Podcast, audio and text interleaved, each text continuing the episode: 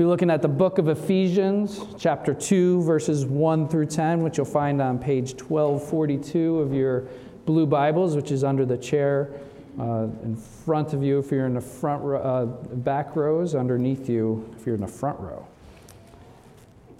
This is God's word.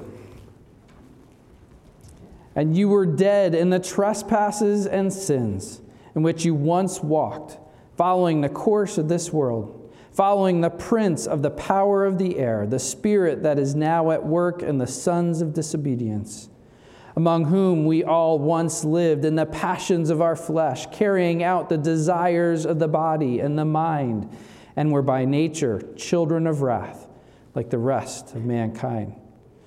But God, being rich in mercy, because of the great love with which He loved us, even when we were dead in our trespasses, made us alive together with Christ. By grace you have been saved and raised us up with him and seated us with him in the heavenly places in Christ Jesus, so that in the coming ages he might show the immeasurable riches of his grace and kindness towards us in Christ Jesus. For by grace you have been saved through faith, and this not your own doing, it is the gift of God, not a result of works, so that no one may boast.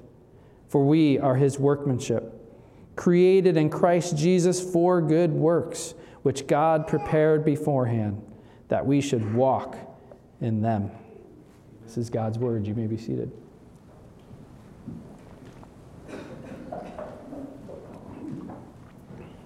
So, before I jump in, I had a little uh, midlife crisis moment about two months ago. I walked up to this pulpit and as I put the bulletin down and the Bible down, I was like, why is it all of a sudden blurry? I wear reading glasses, but this is a perfect distance for me, and I can still see it and see you. And then I went to my hands to like put the Bible here, and I was bumping on this thing right here, this little square thing. I didn't realize there's a lever underneath that raises, and it was raised to the highest setting. And so I thought I was shrinking because I'm like, can't read, I can't, you know, so little midlife crisis that was solved when I realized John found a lever underneath to raise this whole thing up. So never knew that existed. So in the show Fire Country, it's about a, a man named Bode. Here's a guy who messed up in every way of his life into drugs, into drinking, arguing with his parents and he got to a point where one day his sister came to him, was upset about a broken relationship. And so he's trying to get her out of that situation. And as he's driving her away, she's wanting to get out of the car because she wanted to go back to the situation. And so she tries to open the car while it's moving. And he, in his effort to hold her in the car, swerves into traffic, killing his sister. And then ostracizing him from his dad. And then he spiraled down from there into drinking, into drugs, and eventually stealing a car, which he was caught for, landing him in prison. Well, he had the opportunity for parole by serving on a fire brigade. So he goes to this camp, and where is this camp located? In his hometown. And so, as he's serving on this fire brigade, people from his hometown know about this camp, and they're skeptical of this guy, this selfish, person who was not changed. And yet, after the death of his sister, he wanted to help people. He wanted to give back. He wanted to serve in this fire brigade so he could genuinely be a help to his community. And yet, people didn't believe he was changed. They thought he was that con, that selfish guy, that drug addict, that drunk.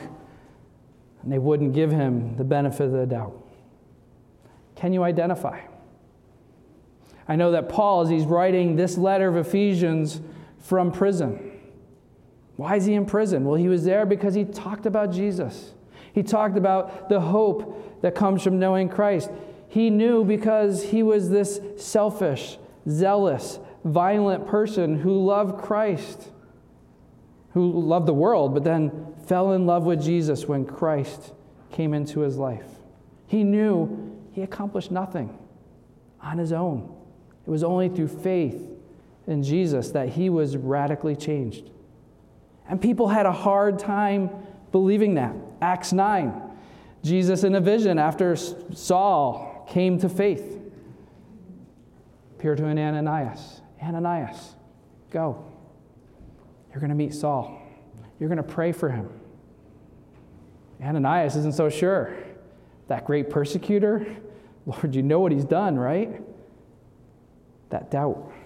And in that same chapter, as Paul is beginning to preach, people came to him and said, Hey, have you come to bind up those Christians? And as you continue reading in Acts, as Paul tries to join the disciples, they don't want to accept him. They don't want to believe that he's changed. It took Barnabas, the son of encouragement, to stand up and say, Yes, he is changed. He is a new man. Sometimes it's hard to convince people that we've changed. Sometimes it's hard to believe people are changed. As I did an internship in the presbytery uh, on my ordination process and journey, I did have the opportunity to go down into the Carlisle area into one of our prisons and serve alongside one of our PCA chaplains.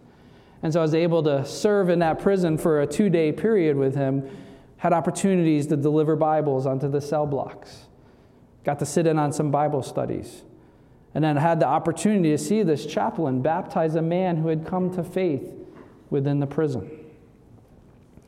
As I was sharing that experience, I shouldn't say it's amazing, but people were like, oh, yeah, they just want to get out of prison. They'll say anything, they'll do anything to get out of there. It's all about them, it's all about them looking good so they can get paroled and get out of the, out of the prison. Doubt in the change that God works in people. Many of us have done it. Many of us have doubted that God was genuinely at work in somebody.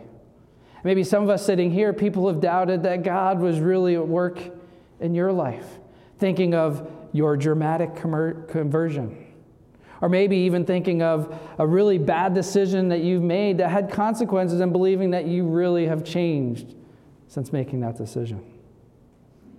So sometimes we doubt, that people doubted us. Well, Paul had plenty of time in prison to reflect on his life, to look at his life and and remember what he was like before he knew Jesus.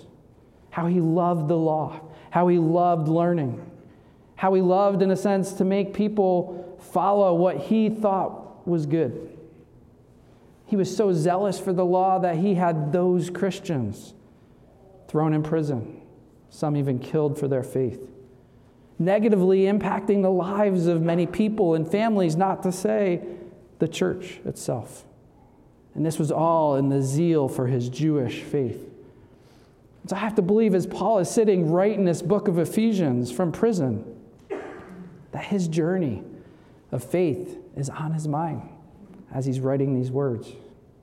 See, Paul would have known what it would have been like to pass from death to life on this Christian journey and to become more and more like Jesus Christ, growing in his faith growing in his leadership through a variety of circumstances that he dealt with in his life. So, the question as we jump into the word this morning is when you look at your faith journey, when you look at where you've been, when you look at what God has done in your life, where are you today? Do you find yourself patting yourself on the back, giving yourself a thumbs up, saying, Good job to me? Or are you humbled? Are you humbled by what God has done in your life? One of the purposes in writing to the Christian church in Ephesus was Paul wanted to encourage and build up the church, to show that God is the one who brings salvation despite our unworthiness. So let's look at a pretty familiar passage to a lot of us um, Ephesians chapter 2. So, as we look at verses 1 to 3, Paul was clear to the church. He was clear that before Christ, we were dead in our sin. No exceptions. No one was born perfect. No, was, no one was born having it all together. And Scripture throughout is clear in this fact that we have to come to grips with. Otherwise, there's no need for the good news. we have to hear bad news. So we're ready to hear the good news. And this bad news is we are dead in sin, every single one of us. Genesis 6 5 says, The Lord saw that the wickedness of man was great in the earth, and that every intention of the thought of his heart was only evil continually. Psalm 51 5 Behold, I was brought forth in iniquity, and in sin did my mother conceive me. Ecclesiastes 7:20 Surely there is not a righteous man on earth who does good and never sins. John 3:19 And this is the judgment. The light has come into the world and people love the darkness rather than the light because their works were evil. Romans 3 10 to 12 and 23. None is righteous, no, not one. No one understands, no one seeks for God. All have turned aside. Together they have become worthless. No one does good, not even one. For all have sinned and fall short of the glory of God. We all need to hear this. We all need to hear this because many of us were dead in our sin, having no hope. And yet in Christ, we have hope. Yet for some of us sitting here, you still sit here as people dead in their sin. You think you're alive because you're here this morning. Hey, I've come to church. Some of us think you're good, you're alive because you do good things. Maybe you read your Bible, maybe you pray, maybe you go out and help people. Some of you even think you're alive because you believe there's a God. And yet, none of those things make us a follower of Jesus. So, before we know Christ, as this passage lays out, there are three things it says that has control over us.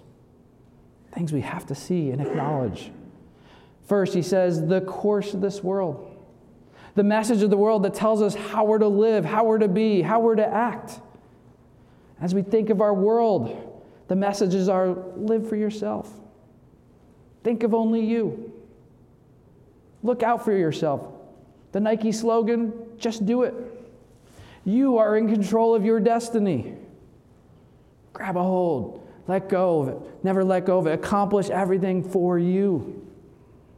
That's the way of our world. And this is the way that oftentimes can creep subtly into the church. And some of us live by these truths, uh, truths, quote, or messages of the world. That's the first power, he says, that has control over you as somebody who's not following Jesus. The second thing he says that has power over us is the ruler of the kingdom of the air, Satan. The spirit who is at work and knows who are disobedient, those who are living contrary to God's word.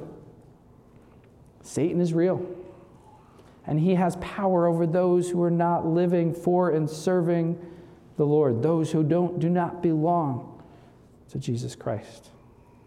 See, many in the world Many churches say there's no such thing as Satan. He's a figment of your imagination. He's whatever you create him to be. That was a church I grew up in. And yet, Satan is real. He wants us to serve him, he wants us to worship him.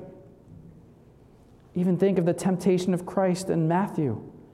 He says to Jesus, I will give you all the kingdoms of the earth if you will just bow down and worship me. As if it was his to give. We cannot withstand the power of the evil one and his influence alone. We need Jesus. And so, some of us sitting here this morning are still under control and the power of the evil one because we have not put our faith in Christ. The third power. Third power he mentions is the power of our own flesh. Before we knew Christ, all we can do is follow the desires of our flesh. And we know some of those desires power, lust, sex, greed, control, and the list can go on and on. Apart from Christ, we yield to those desires. We serve those desires. Those desires rule us. And some of us sitting here can testify to the fact of how those desires had power and control over our lives. It was what we lived for, is what we went to, to bed thinking about, is what we woke up thinking about, is how we could satisfy the passions and desires of the flesh. It's who we were. But for Christ, we have hope. But sadly, some of us sitting here are still being ruled and have power, those, those desires have power over us.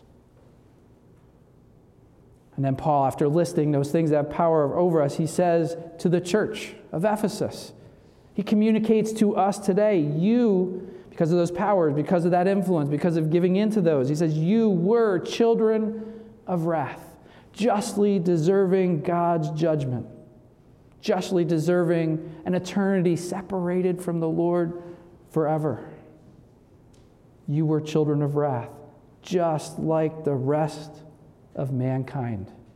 Those people who will never repent of their sins, who will never acknowledge they have a problem, who are all about themselves and want nothing to do with the Lord. Paul wants to make sure he tells the church that was your story. That was who you were. You justly deserved God's wrath and punishment. You deserved to die spiritually without any hope. That was our journey. That was the hopelessness that we lived in. Like the rest of mankind who are still lost, who still don't realize and see their need for Jesus. That's who we were. And so Paul is reminding us. And again, as he's writing this, I'm sure he's remembering his own journey. That moment when he came face to face with the depth of his sinfulness and his own depravity. His desire to snuff out the church. And seeing that it was about him, that he was lost and dead and had no hope. It was a hard truth he would have had to come to grips with. It's a hard truth we have to come to grips with. And yet, we need to hear this bad news if we're ever even going to understand the impact of the good news. Now, if Paul had ended Ephesians right in those first three verses, that would have been cruel. That would have been hopeless. And yet, he goes on. Come to verses 4 to 7. One of the best, there's a lot of good transitions, one of the best transitions in Scripture as we come to verse 4 but God. See, we're just painted a picture of what our works had earned for us an ugly, hopeless picture. And now we see here in but God, a transition from the power of the world, the power of Satan, the power of our own flesh, now to the power of God. But God, what? Being rich in mercy and showing a great love to us. Now, these are not things that God became just for us in our own time of need, in our own time of depravity, but we are given attributes of God that are part of who He is. He is a God of mercy, He is a God of love. That's who He is. And that love, that mercy is directed to us as His people. See, this is not an impersonal God who doesn't love us, doesn't show mercy to us, doesn't involved in our lives, but He's very much part of our day to day lives. God isn't just winding up the world, lets it go, and then has nothing else to do with it. This is a God who's involved with us. And verses 5 to 7 show the depth of that love, that mercy that God shows to us. So I want you to see in these, these verses, 5 to 7, that these actions, they're done by God, not by us. And that's a humbling thing to step back and think about that I didn't affect any of these changes. So, what does it say? When we were dead in trespasses, he made us alive together with Christ. Dead things cannot make themselves alive. Something outside of them themselves has to, to do that work, to make that thing alive. And God is the one who did that work. And that's what we see in the first part of how dead we were, the power over us. But through faith in Christ, we have been raised to life. God has made us alive. Just as God raised Jesus from the dead, he raises us from the dead. And so we're alive with Christ. We are co heirs with Christ. And he further says in these verses by faith, faith being something we didn't earn, something we don't deserve, by faith you have been saved. Not by your action. Something else has to save us, but by God, saved by God. Come back to that in verse 8. Then it says, God raised us up and seated us with him in the heavenly places in Christ Jesus. Christ has ascended to heaven. He is our high priest. He is interceding for us, behalf of us before the Father. And so we have that hope of being in heaven one day. It's a guarantee. We have that place as God's children. John 14, 3, Jesus promised his disciples, I'm going to prepare a place for you, and I will come back and take you to be where I am. So that's a truth, that's a hope we can hold on to as God's people. And because Jesus is with the Father, because he's interceding for us, it also says here God in the coming ages will show immeasurable riches of his grace and kindness towards us in Christ Jesus. That ultimate hope of eternal life. But also thinking how God is going to continue to work in and through his people, in and through the church, how he's going to continue to bring people to faith in Jesus Christ. You know, this is immeasurable. It overflows. It knows no end.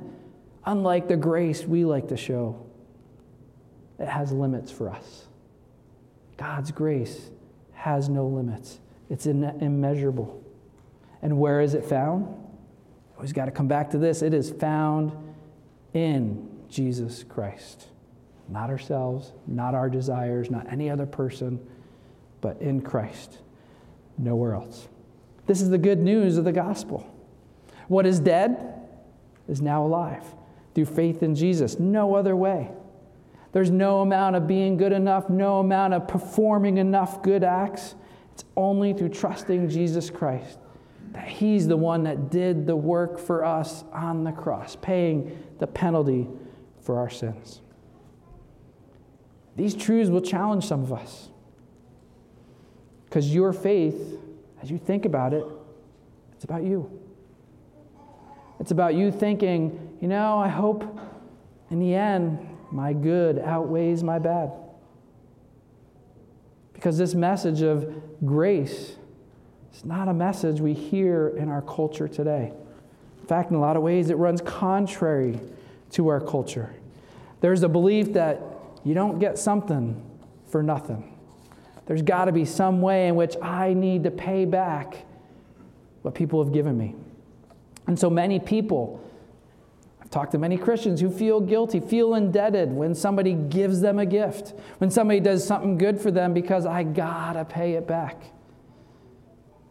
And I think of that picture of a gift of a car. Say somebody comes to you gives you a nice, expensive car, a car you've always dreamed for, you always wanted. It comes with all the bells and whistles, it's even in the color you want. And when you realize they've just given it to you, you didn't do anything, you didn't ask for it from them, you didn't do anything to deserve it, and now all of a sudden guilt sets in. Can't be free. I got to give something. Right, I'll give $10.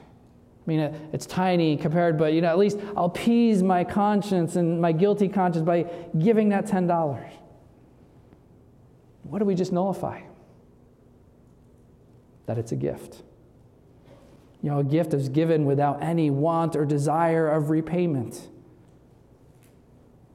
And that's what we do when we pay back. And God's grace, God's mercy is given to us as a gift through faith in Jesus Christ. There's nothing we can do, nothing we have to do to pay it back. You can never pay it back. 2 Kings 5 gives us a picture of that. We look at Elisha, and Naaman comes to them and has leprosy. Somebody says, just go see Elisha. He'll know what to do. And so Naaman comes. Elisha says, go dip in the river. And he does. He listens to him. And he's healed of his leprosy. So Naaman, in a sense, feeling guilty, says, What gifts can I give you? Because you've just cured me of this disease. And so he wants to pay back. And yet Elisha, in the Spirit of the Lord, said, I cannot take any kind of gift. God has done this for you. Now, Elisha had a servant named Gehazi. And Gehazi was like, You're going to take something, right? No. This is a gift from the Lord. And so Naaman leaves. Gehazi follows after Naaman and catches up with him and says, makes up a story to say, hey, we, we need a gift back. There's some prophets. We need to provide for their needs. So we need you to, to give some, of, you know, if you can give something towards that need. So Naaman gives it, thinking this is from Elisha. Well, Elisha finds out and he confronts Gehazi. And what happens is the leprosy of Naaman is now on Gehazi. He becomes leprous. Gehazi did not understand grace, this gift that God had given to Naaman. So that brings us to verses 8 to 10. Paul gives a summary of just what he's just gone through in these first seven verses. And to summarize for the Ephesian church, what does this mean? Kind of the so what. And so he tells them first, you have been saved by grace through faith, not your own doing. It is the gift of God. You can't accomplish it, you can't earn it, you can't pay for it. Those are all impossibilities. That's something we don't want to hear oftentimes. We have to give something. And if that's our attitude, we don't understand grace. Some of us sitting here, if we're honest, the things you do here in the church, do things you do in your faith, you're doing out of a sense of obligation because you feel you need to pay God back. That's not what God wants. God wants our hearts, He wants our love. He wants to serve Him because we love Him, because of what He's done for our lives. He gave us life because we're His. We're His children. I can remember going down to Honduras and serving with Greg Moore and some of our medical missions. And you know, we had the opportunity to meet some of the interns there. And I remember there being an intern who grew up in the church. And she had just talked about all the ways she served in her church, being involved with her youth group, being involved with a worship band in her church, you know, doing service projects and going to Sunday school and listing all these things. And she came to a kind of a crisis point in her life where some things were not quite working out. Basically, her attitude became God, how come you're allowing these things, these things to happen? Look at all the ways in which I've served you. She came to realize that she was living out a works based righteousness. That I'm right with God because of the things I do. That I'm more right. The more I do, the more right I become with God. She missed grace. And now she was serving on the mission field because she realized what grace was. It was serving the Lord out of love, not as obligation, not in a payback, because, but because I want to go where you send me because I love you, what you've done for me. So that's his first summary point. You've been saved by grace through faith. The second one is you can't earn this salvation by works. Otherwise, we could boast. You sing in the choir? Ha! I've sang in the choir before, but I've also done service projects and I've gone on a missions trip. Somebody else could go, huh, or I could go, huh, I'm a pastor. I've been to seminary. I've been on like 30 missions. I mean, we could continue to one up each other if we're saved by our works. We would have things to boast in. We'd be trying to better each other and best each other. That's not what God wants. He wants our works, yes, but out of love, not for us, not out of obligation. Which leads to his last point. Paul gives the people a picture of who we are in Christ.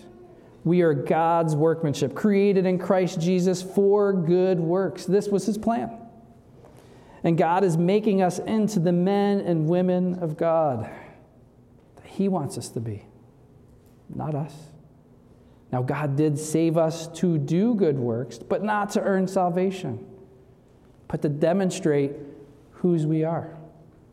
We are children of the living God, saved by grace through faith. And so those works stem out of that love, not out of that obligation.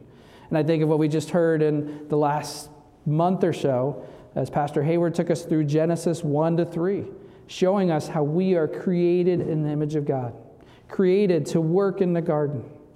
Man had an intimate relationship with God. But then through sin, it was broken. And so now the second Adam, Christ has come. And so now that dead man who is dead in Adam, dead in sin, is now made alive in Christ. And so now we can have that intimacy with God, that restoration of that relationship. And now we can do good works again, but they are done in Christ. Ezekiel 37 gives us a good picture of what Paul has taken us through here in chapter 2. Ezekiel has taken out and shown a valley of dry bones. And the Lord says, Speak to those bones. But they're dead. And then the Lord says, Do you think they can live, Ezekiel? Do you think those bones can live? And Ezekiel says, Lord, you alone know prophesy. So as he prophesies to the bones, the bones rattle. And they come together, forming a person again, and yet without breath. They're still dead. And then God says, prophesy to the breath. And so he speaks the truth of God's word, and a breath comes in to those bones, and they are made alive.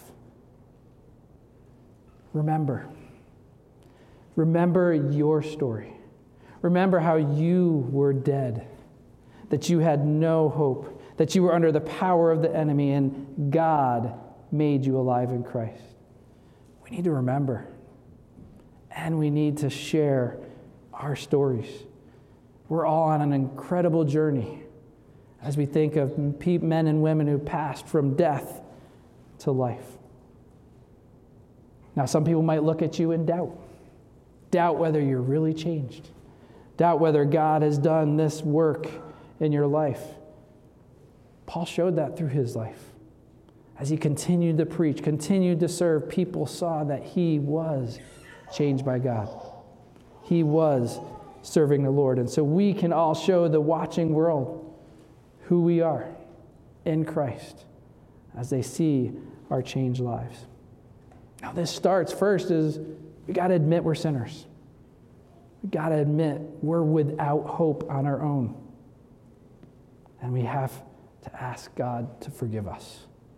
We need to trust in what Christ did for us on the cross. He alone saves us from our sin. And so our story doesn't start with us. It starts with the Lord, what He's done in and through our lives. And so, where is your hope this morning? Where is your faith this morning? Is it in you and your works and what you think you need to be doing, or have you put your trust and hope in Jesus Christ? That's where this journey starts. That's where this new life begins, is in Jesus. Let's pray. Holy Father, we thank you for the hope that's in Christ, the hope that we have through faith in Him. Lord, remind us how we were dead, how we were lost, how we had no hope. But because of Jesus dying on a cross for our sins and putting our hope in Him, we have passed from death to life. We who are dry bones are now alive. And that's not because of anything we did, because of the work you did in us. Lord, you know our hearts today. You know that person or those people sitting here this morning who are still living according to their own works or trying to do just enough. Show them what it means to be saved by grace through faith and Jesus Christ alone. Lord, we thank you for that hope that so many of us have. For it's in Jesus' name we pray. Amen.